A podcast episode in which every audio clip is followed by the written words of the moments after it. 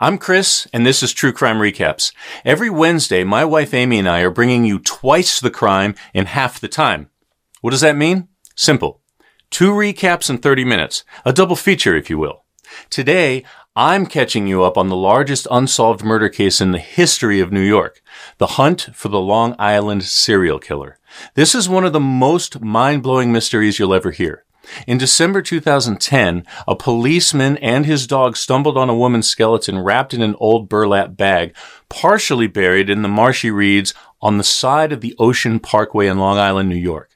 Discarded off the side of the long stretch of isolated road as if someone had pulled over in a car and tossed her into the bushes like garbage. But she wasn't alone. Another body was buried 500 feet away. Then they found another. And another.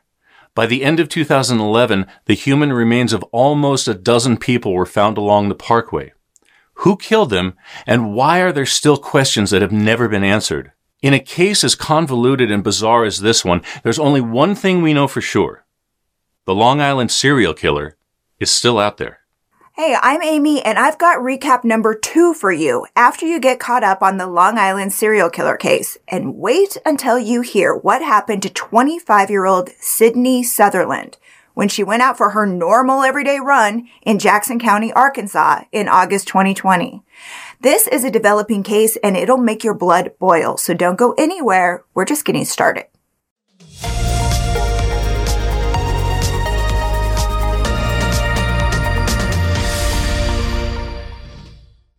I'm Chris, and this is True Crime Recaps. I want to kick off this recap by introducing you to the victims found off the Ocean Parkway in Long Island. Now, you could say that the disappearance of Shannan Gilbert in May 2010 accidentally exposed the burial grounds of the Long Island serial killer. The 24 year old from Jersey City, New Jersey had dreams of becoming a singer or an actress, but she was working as an escort and advertising her services on Craigslist. The night she went missing, she had a driver take her to a client's house in Oak Beach, a gated community on Long Island's Ocean Parkway, only a few miles from Gilgo Beach. Her client's name was Joseph Brewer. She got there around 2 a.m. About three hours later, Shannan called 911 from his house. She was on the phone for 23 minutes. As of this episode, the Suffolk County District's Attorney's Office is appealing a recent judge's order to release the 911 recording to the public. In their words, if they did that, it could hamper their investigation, which, as a reminder, has been ongoing since 2011. On the other hand, that judge and Shannan's family and lawyers believe it could be a major clue towards finding out what happened to her and maybe even a critical part of catching the serial killer. The fact that the police and prosecution disagree so strongly is what makes this piece of evidence even more compelling. While we don't know exactly what was said on that call, we do know that Shannan's driver got a call from Joe around the same time she made the call to 911. He told him Shannan was freaking out and he wanted her to leave. When the driver went into the house to deal with the situation, Shannan was on her phone yelling that someone was after her and they were trying to kill her. She ran out of the house and banged on two neighbors' doors for help before running down the street. They also called 911. Then she disappeared. Without letting on what was said, in a letter to the editor published in Newsday in January 2013, a Suffolk police detective said her demeanor on the tape was calm. Male voices can be heard, but they're also calm. At no time during the call was she desperate, and she wasn't speaking as if she were in any danger. Shannan's family lawyer was allowed to listen to that call, and here's what he said about the statements that the detective made in his letter to the editor. This letter was pregnant with false statements. The reason why the detective wrote this letter filled with these falsehoods, which are on very key points, is mysterious. Now, without hearing the call for ourselves, it's hard to make sense of it, but ask yourself this.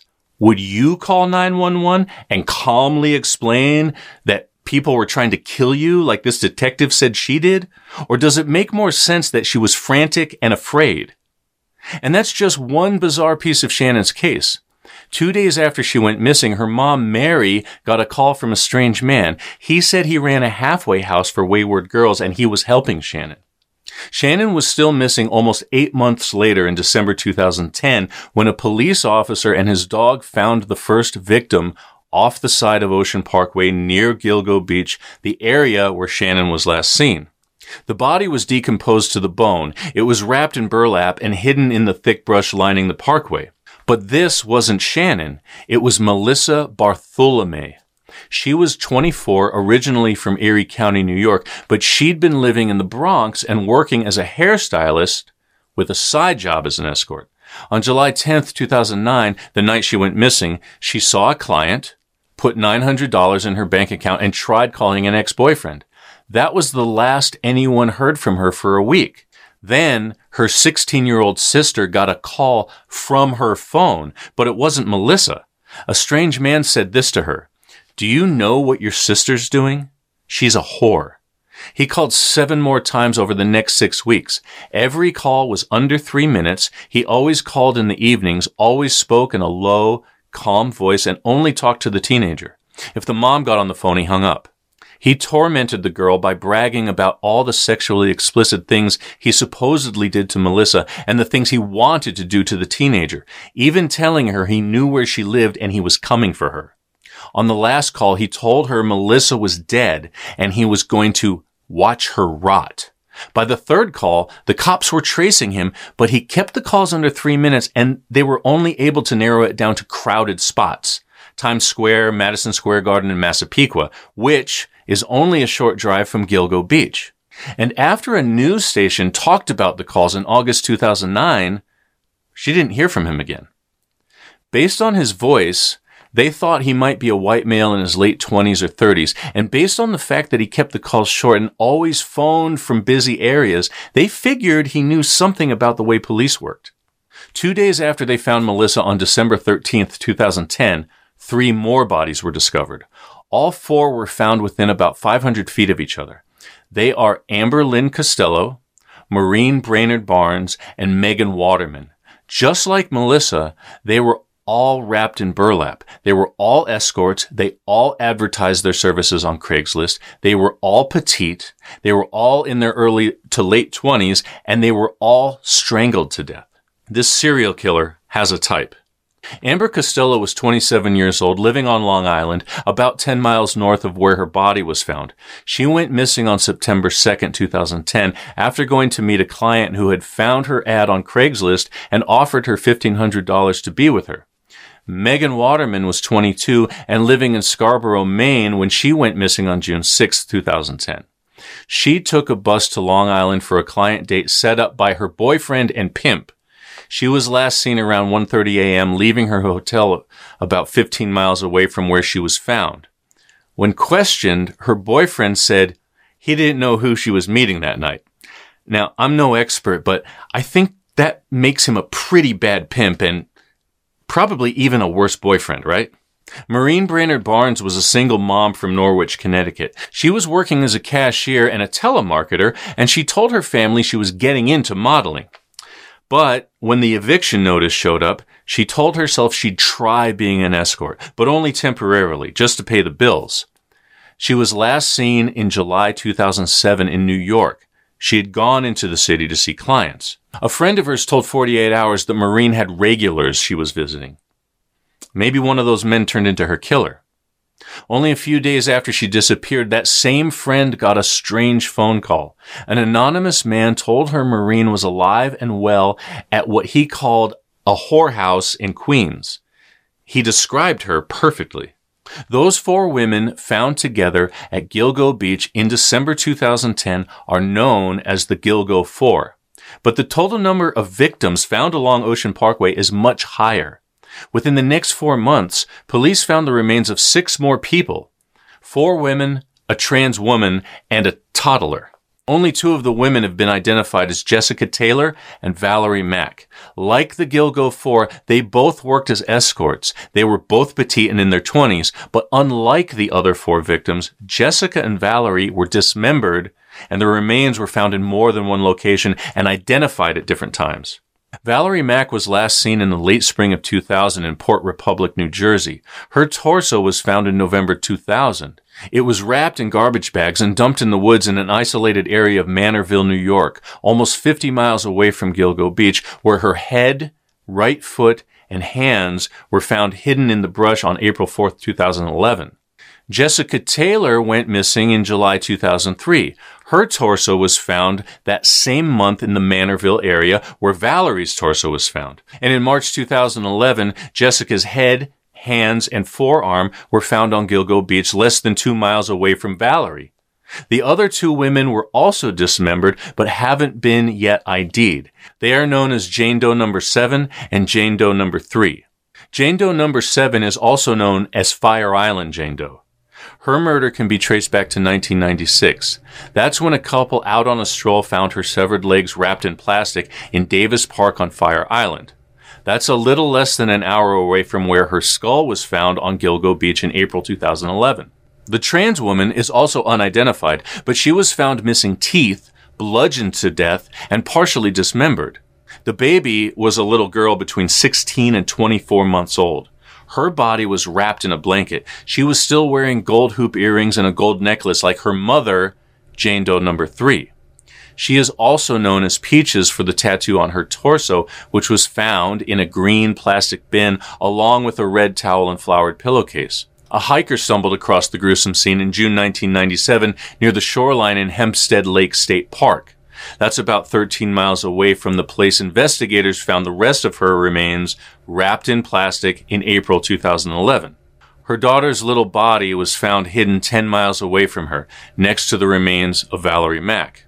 At least six other sex workers were found in the general area, all fitting the same general physical description as the other victims. But Suffolk police haven't officially connected them to the Long Island serial killer case.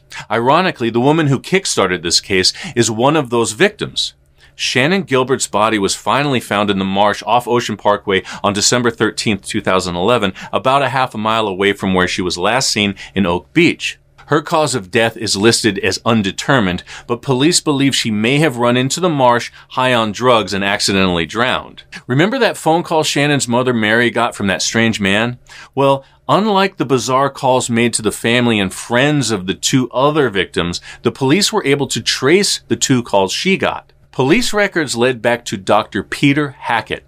He was a neighbor of Shannan's last client in Oak Beach. This guy is quite a piece of work. At first, he denied calling Mari. Then, when the police pointed out that they'd traced two calls to him, one to his wife's cell phone, he said he didn't know Shannan. He didn't run a halfway house, and he never had any contact with her of any kind. So why was he calling her? He said he just wanted to help. Shannan was found in the marsh. She was on her back and naked. Her clothes and belongings were found in the marsh area behind Dr. Peter Hackett's house, a few hundred yards away from her body. And she was so close to the road that cars could be heard.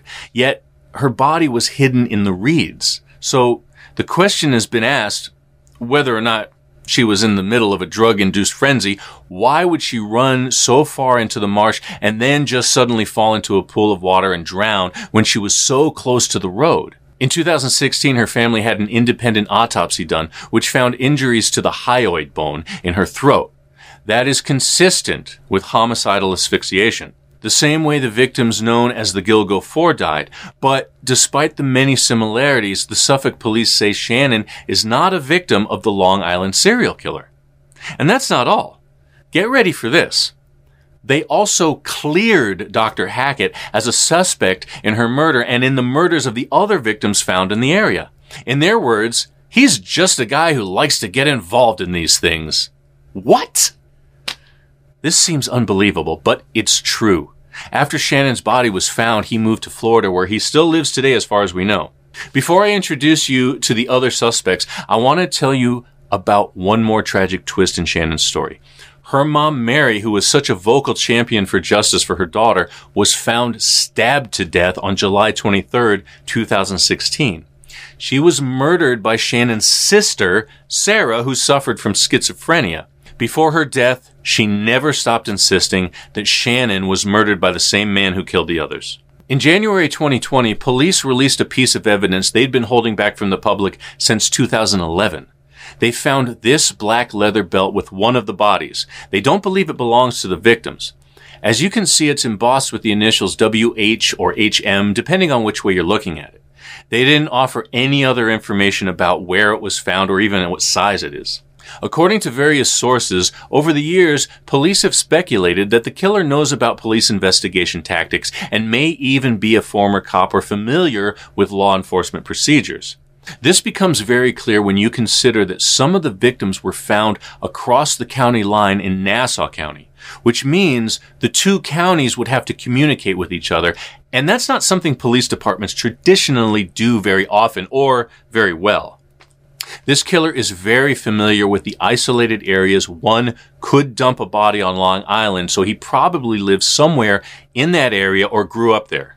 He's manipulative and controlling, since he most likely messaged his victims first, then continued to torment a few of them through their families by calling them after their murders. Here are some of the persons of interest in this case over the years. First and foremost, Dr. Peter Hackett. He's gotta be one of the strangest, most puzzling people connected with this case. Mari Gilbert got two calls from him. The first call was made from his wife's phone two days after she went missing and presumably came from their home in Oak Beach. But the second call came five days after she went missing. And according to a Vice.com article very aptly titled Inside the Bizarre Unsolved Case of the Long Island Serial Killer by Michael Edison Hayden, Shannan's family lawyer is quoted as saying that Dr. Hackett's second call to Mari Gilbert bounced off a New Jersey cell tower. Now, as a reminder, Shannan and her family lived in Jersey City, a place Dr. Hackett denies ever going to at that time. In the same article, her lawyer said that the doctor's home, boat, and car were not searched the way they should have been. And as I told you earlier, Dr. Hackett was officially cleared despite the phone calls, the denials, and the fact that Shannan's belongings were found in the marsh behind his house. And while you're trying to get your head around all that, let me introduce you to the former Suffolk County Police Chief, James Burke. He's been officially and unofficially accused of a lot of offenses while in office. Here are the highlights. Before he even made chief, he was accused of carrying on a relationship with a drug dealing sex worker.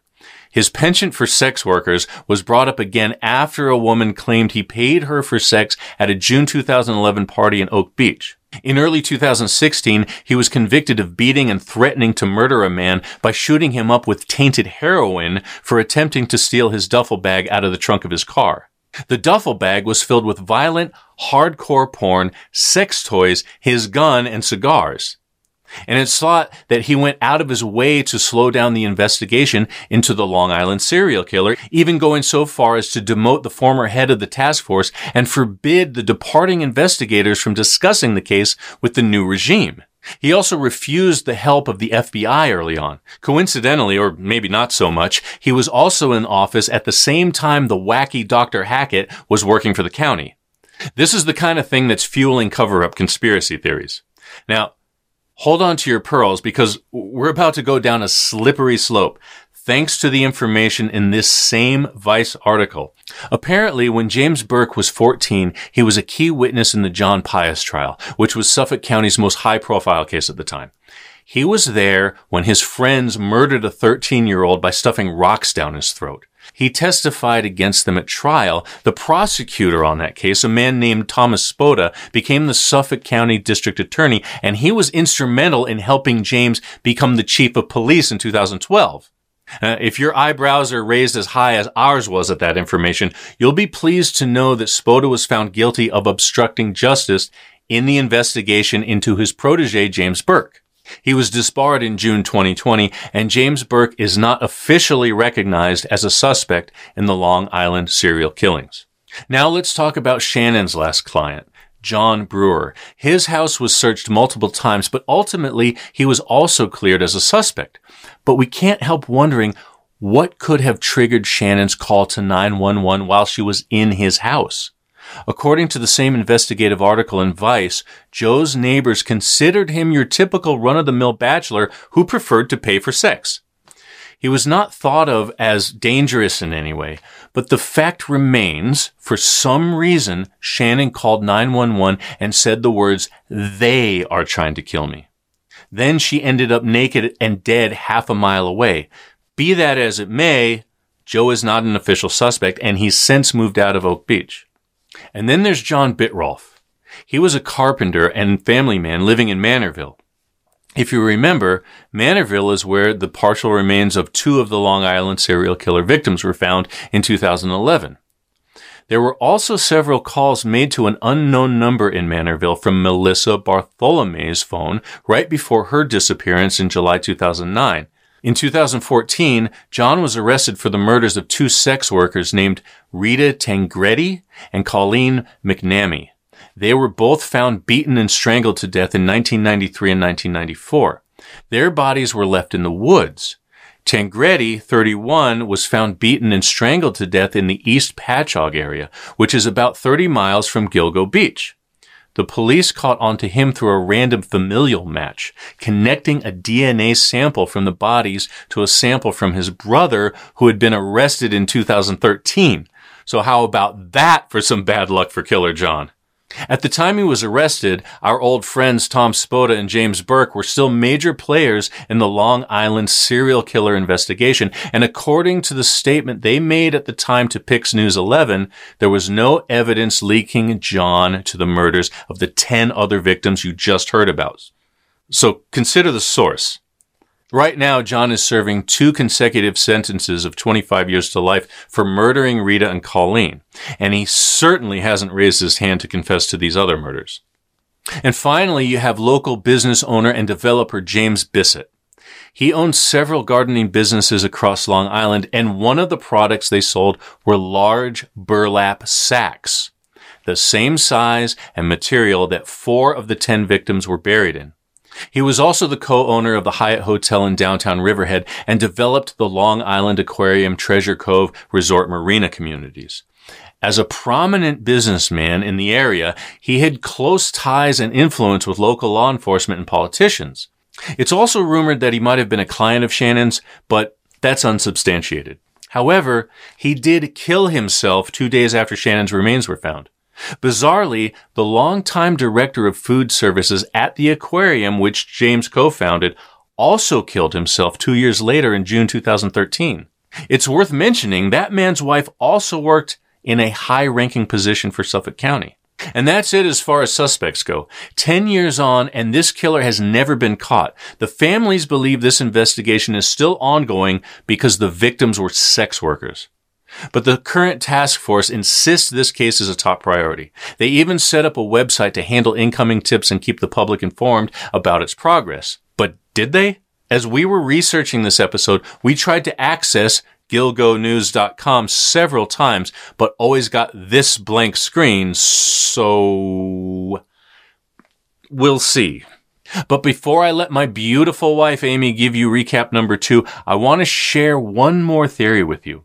Some people believe there's a connection between the Long Island murders and a series of killings in Atlantic City. In 2006, four women were strangled and found face down in a drainage ditch behind the Golden Key Motel in Egg Harbor Township outside of Atlantic City. The killer was dubbed the Eastbound Strangler because all the victims were in a row about 60 feet apart facing east. Only their shoes and socks were missing, and just like the victims 170 miles away in Long Island, the women were all sex workers. Their killer has never been caught. What do you think is going on with this case on Long Island? Do you think there's a connection between these murders and those in Atlantic City? Let's talk about it in the comments below. But for now, that does it for me. But don't go anywhere because Amy is coming up next to catch you up on the murder of Sydney Sutherland in Arkansas. I'm Amy with True Crime Recaps. Sydney Sutherland was a 25 year old registered nurse in Newport, Arkansas.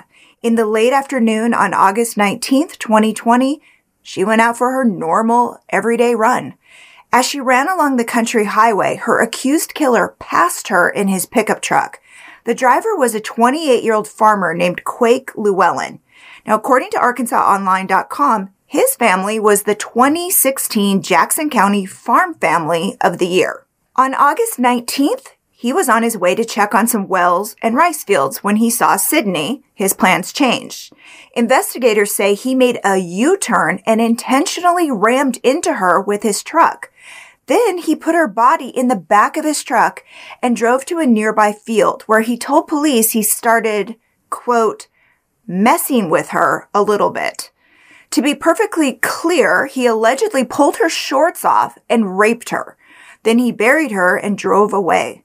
I say allegedly because even though Quake confessed to all of this, he's awaiting trial on charges of capital murder, rape, kidnapping, and abuse of a corpse.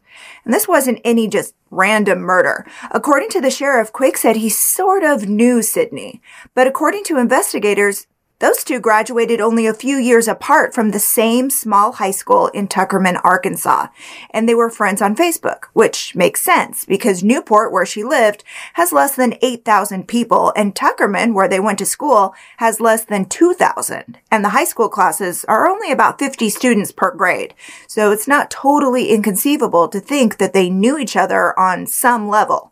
But according to an affidavit obtained by Oxygen.com, Quake unfriended Sydney before her murder, and police are searching for any communication they might have had on Facebook.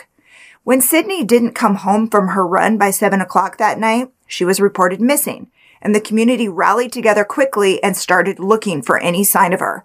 And get this. Her accused killer joined the search party and the Facebook page about her disappearance. He also told the police he saw her running the day she went missing, which made him one of the last people to see her alive. On August 20th, they found Sydney's phone in a field near the highway where she'd been running, and according to Oxygen.com, her broken sunglasses were found in a barn a few hundred yards away from her phone. On the 21st, they interviewed Quake and searched his cell phone and his truck, and that is when they noticed blood in the back and on the tailgate. Location data they pulled off his phone put him in the same general area as her phone and sunglasses, only an hour after she was reported missing. And that is where they found her body, buried in a shallow grave. When he was arrested for Sydney's murder, Quake confessed to all of it, hitting her with his truck, raping her body on the tailgate, and burying her. Afterwards, he said he went back to work, went home, and had dinner with his wife and three stepkids and just tried to forget about it. His lawyer asked for a mental health evaluation because surely only someone clinically disturbed could turn around, run over a woman, rape her body, and then bury her, right? No. A psychologist said he showed no signs of mental defect or disease and he is fit to go to trial. But that's not all. He actually changed his story when he went over it again with the doctor. According to the report, instead of framing it as an intentional act of murder, he said it was an accident. He claims he drove past her, made a U-turn to go back, then accidentally hit her because the gravel road was so dusty he couldn't see her. Then he got scared of getting in trouble, so he hit her body to cover up the hit and run.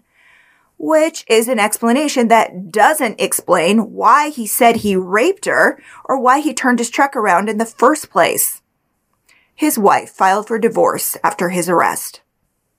Thanks for letting us catch you up on these cases. If you like getting twice the crime in half the time, please subscribe and let us know you enjoyed it with a five star review. It only takes a second, but it means the world to us. And hey, if you like to watch, oh, wait, that's weird. I'm just, I'm saying you should just come and say hello on YouTube at True Crime Recaps, where we're taping this podcast every Wednesday. Thanks again and take care. Bye.